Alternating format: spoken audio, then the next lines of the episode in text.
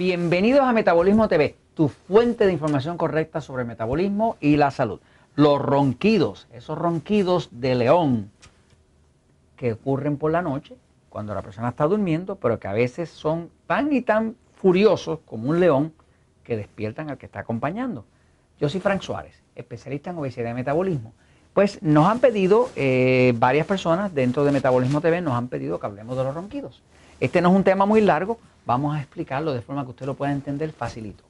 Eh, fíjense, algunas personas eh, se quejan de que su pareja tiene ronquidos. Generalmente el que duerme solo no se da cuenta si ronca o no. ¿Cómo se da usted cuenta si ronca o no? Pues tiene que tener a alguien al lado que esté sintiendo ese ronquido, eh, que no necesariamente pues, va a ser agradable a sus oídos. ¿no?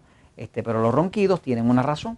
Cuando una persona, eh, el cuerpo se le pone sobrepeso, parte de lo que pasa es que la grasa del cuerpo eh, empieza a invadir todas las áreas del cuerpo, empieza a invadir más los pulmones, empieza a invadir más la tráquea y como la respiración, el oxígeno, el oxígeno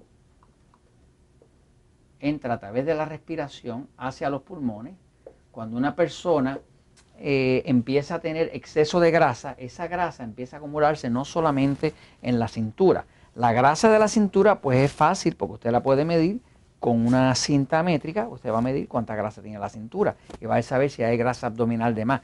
Pero el problema es que la grasa se posiciona en todos los sitios por igual. Así que la grasa invade los pulmones, eh, recubre el corazón, tapa las entradas de aire, eh, tapa la tráquea. O sea, cuando una persona el cuerpo se le pone obeso, empieza a tener menos oxígeno porque los conductos empiezan a hacerse cada vez más estrechos. Así que según la persona empieza a engordar, empieza a tener más obesidad, pues cada vez penetra menos oxígeno. Eso produce que cuando el cuerpo está teniendo problemas recibiendo el oxígeno, eso es lo que produce los ronquidos.